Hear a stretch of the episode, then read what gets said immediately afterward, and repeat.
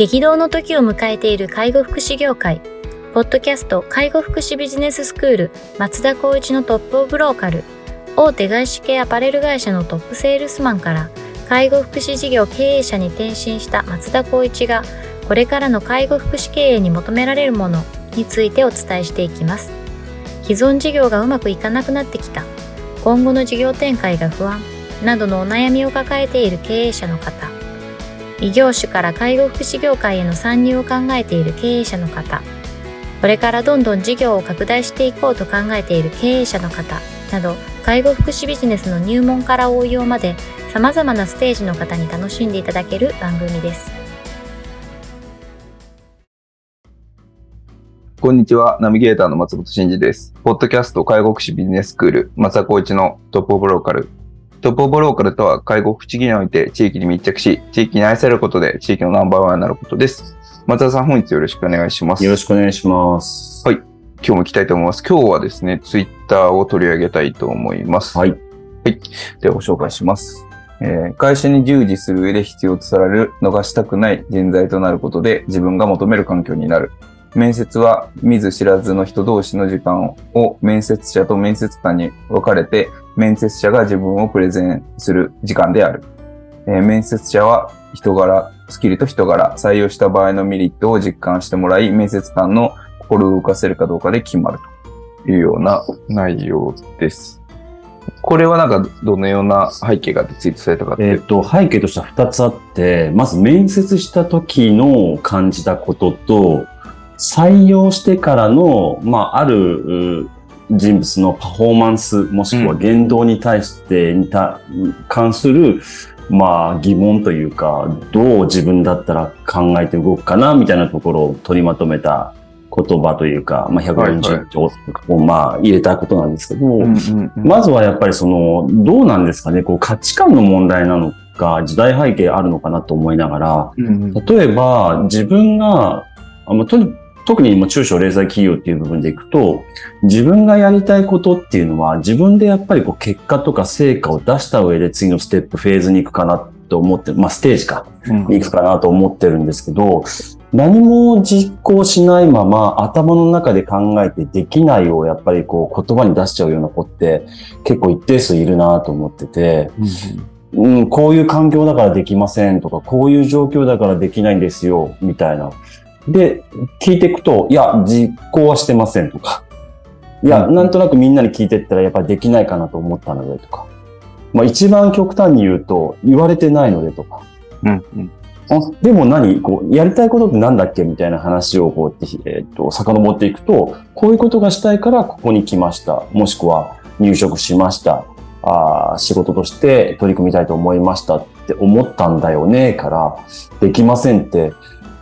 うん、まあ、何かしらのテーブルにバーっとやりたいこと並べてって、それ一個ずつやったのって言った時に、やってないっていう、ここって何みたいな感じを思ったのが一つと、あと面接に関してですね。面接もやっぱりこの、まあ、例えば介護福祉事業においてってなると、まあ、本当にこう、いろんな事業所があるので、どっちかっていうと求職者の方がパワーバランス的には強いかもしれないんですけど、一方で面接を受けに来たってなった時に、え、受かりたいと思ってるんだよねっていうような方ってなん、まあ、一定ちょっと少数ですけどいるんですよね。聞いても回答しないとか、じゃあなんでここを面接しに来たんですかっていうところに関して、うんと、まあ説明ができなかったりとか、会社の良さって、まあ本当にこう、取ってつけてもいいと思うんですよ。それでもやっぱり言えないとかっていうのは、まあ、バックグラウンドに何があるんだろうとか、なぜこう思ったんだろうって、本当質問、うんと、投げかけてみても回答がないのが、なかなか、ああ、難しいなって思った時に書いたツイートですかね。ああ、なるほどですね。これはちょっとある種二つの要素が混じっていて、うん、前半部分は、まあその、まあそもそも雇われる立場として、うん、あの、まあ上司だったりとか経営層の方たちに逃したくない人材となるっていう、そう、そういうふうにならないと自分が求める環境にならないよねっていう。そうですね。そういう何かやりたいんであればああ、はいはい。うんうんうん。確かに。なんか、やらない理由って、やれない理由っていくらでも見つけれちゃいますもんね。そうなんですよね。そこにフォーカスしちゃったら、自分の時間と人生ってちょっともったいなくないですか？って僕は思っちゃうんですよね。うんある程度自分のこうスケジューリングして、やっぱり行ってやったっていう実績を、まあ評価をされる立場でもあると思うので、うん。やっぱ評価者に対してやっぱりアピールするっていうのは当たり前なのかなって思った時に、うん。うん、できない理由を並べてって、そこにこう誇示しちゃうってなったら、どこ行ってもできないよって思っちゃうなっていうのがまず一つありましたかね。なんかそれこそ中小企業だと自分のやりたいことを自分で作るみたいな環境がある種やりやすいんだろうなって僕はちょっと思ってる。そうですよね。はい。そんな倫理通さなくていいし、そうなんですよある程度いいよっていう形が絶対にあると思うので、そうなんです考えたら、え、やっていいよって一言言われてるのに、なんかこう方向性見えませんとか、え、何をやったらいいんですかって、なんかどう考えてんのみたいな感じは少し思っちゃうなっていうところですかね。なるほどですね。まあ僕なんかもあの、中小、中小の組織にいますけど、うん。あの、結構やりたいことやれる環境を作れるなっていう感覚はありますけどね。うんなかなか、まあでも、そういうタイプじゃない人にとっては逆に厳しい環境でもあるのかもしれないですけどね。そうですね。まあもうちょっと100歩譲るっていう言い言い方だとあれかもしれないですけど、例えばこの介護福祉医療っていう部分での従事者の方が、じゃあ自由にやっていいよっていう部分での、やっぱそのおスキルというか、うん。イメージっていうのはなかなか難しいのかなってうん。一方で思うんですよね。なのである程度ガイドライン引いてあげてやりたいことを明文化しながら、じゃあやれること、やれないこと、もしくはこう、うんと、やれるんだったらこういうような形でやっていこうみたいなところは、一旦引いてあげてもいいかなと思うんですけど、でうん。もそもそもやっぱりやりたいっていうビジョンがあるんだったら、それをどうやって取り組んで達成できるかは、ある程度イメージできるでしょって思うと、うん。そこのコミュニケーションはなないからできませんなのかみたいな。ちょっとやっぱりこう、後手に回っちゃうような、あ例えば管理者側とかリーダー層側は、やっちゃうと少しコミュニケーションコストはかかってきちゃうんだろうな、みたいなとか思いますようね。ん。なるほどですね。まあ、ある種、自走がなかなかできないようなシチュエーションだったりするんですかね、こういう方。うん、どうなんですかね。やっぱりその、例えばずっと病院で働いてました。うん。まあ、いわゆるこう医療法人ですかね。うん。そこでその自分の資格とスキルを持って多分業務として任命されるとか拝命されると思うんですけど、じゃあそこで少しやっぱり自分のポテンシャル上違うなと。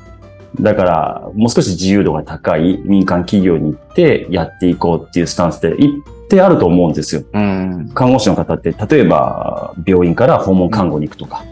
いうような形で、多分こういうのって一つあると思うんですけど、でもそうなった時にイメージして、じゃあこういうことできるかな、こうやりたいなっていうところは、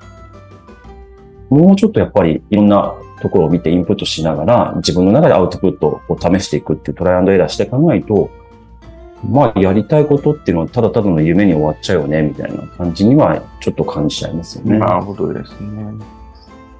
まあでも、一方でこう、何かこうやりたいことって割と漠然と抽象度が高かったりしたときに、そういう抽象度の高いものをこう具体的に動かしていくスキルっていうのは結構ハイレベルなスキルな気がしていて、うん。なんかもしかしたらその思いとスキルがちょっと合ってない可能性はあるかもしれないですよね。そうですね。なので、やっぱそうすると、やっぱりこう、なんだろう、本質的な課題って何かなってなると、多分、そのものとその上にいるマネジメント層がしっかりとコミュニケーションを取った上で、うん。方向性を示してあげるかどうか、かなっていうふうに思うと、まあ、この辺のやっぱりマネジメント層っていう部分が、ちょっとやっぱりこう、もっともっとスキルを上げていくことうんまあ、ティーチング、コーチングっていうところの、まあ、コミュニケーションを深めていかないと、多分、やっぱりその、考え方に関する齟齬っていうのはずっと平行線なんだろうな、みたいな感じはやっぱり思いますかね。うん、なるほどですね。まあ確かにそういうその、割と中小企業って、やっぱマネージメント層がどうしても薄くなりがちじゃなりがちじゃないですか。どプレイヤー的な要素も当然あるし、うん。かといって、こう、プレイヤーばっかりやってるとマネージメントできないしっていう中で、ある程度、その、プレイングマネージャー的に機能しないといけないような人材ってなると、意外にそんなにいないのかなと思ってるのもちょっと僕もしたりするそうですねまあ、なかなかむ難しいですよね。このリソースと、げ理想、リソースとやりたいうん。組織像のバランスっていうのが、うん。なかなかちょっと取れなかったりするよなっていうのは、すごく思ったりしていますけど。うん。ってなると、ちょっとうん細かなチューニングになっちゃいますけど、まあ合意形成取ったよねと。まあ、例えば PGA 立ち上げて、合意形成取って、そこで行って走らしても、なんとなく、その、こっちのこうマネジメント層というか、うん。運営側っていうのは、もうそう合意形成取ったから好きにやっていいよっていうスタンスで、あなたがやりなさい。なんだけど、やる側にとっては、やっぱりこう定期的な、こう、なんだろうな、えっ、と、フィードバック、もしくは、あの、チェック、チェックバックっていう部分をやっていかないと、何が合ってて何が、うん、合ってないかっていうのは分からないっていう不安要素ってあると思うんですよね。うんやっぱそこをやっぱりこう、フォローアップするべきなんじゃないかなっていうのも思いましたね。なるほどね。まあちょっとこの辺は非常に難しい課題ではあるんだと思うんですけど、まうんあ実装してくれるようなマネージメントができれば、もう組織的には非常に多分強い環境になるとは思うので、そうですね。マネージメント層も自分でそういう環境を作るんだぐらいの気持ちで、自分でやりたいことができる環境を自分で作るんだみたいな感じの人物がいてくれると、まあ確かにすごくいいんだろうなというのは思いますね。ありがとうございます。では、はい本日は以上させていただきます。ありがとうございました。ありがとうございました。ポッドキャスト介護福祉ビジネススクール松田光一のトップオブローカル。番組では介護福祉サービスに関するご質問を当番組の専用ウェブサイトより募集しております。番組 URL よりサイトへアクセスし、質問のバナーから所定のフォームへ入力の上送信をお願いします。URL は http tol.sense カッコセンスハイフン world カッコワールド .com カッココムになります。皆様のご質問をお待ちしております。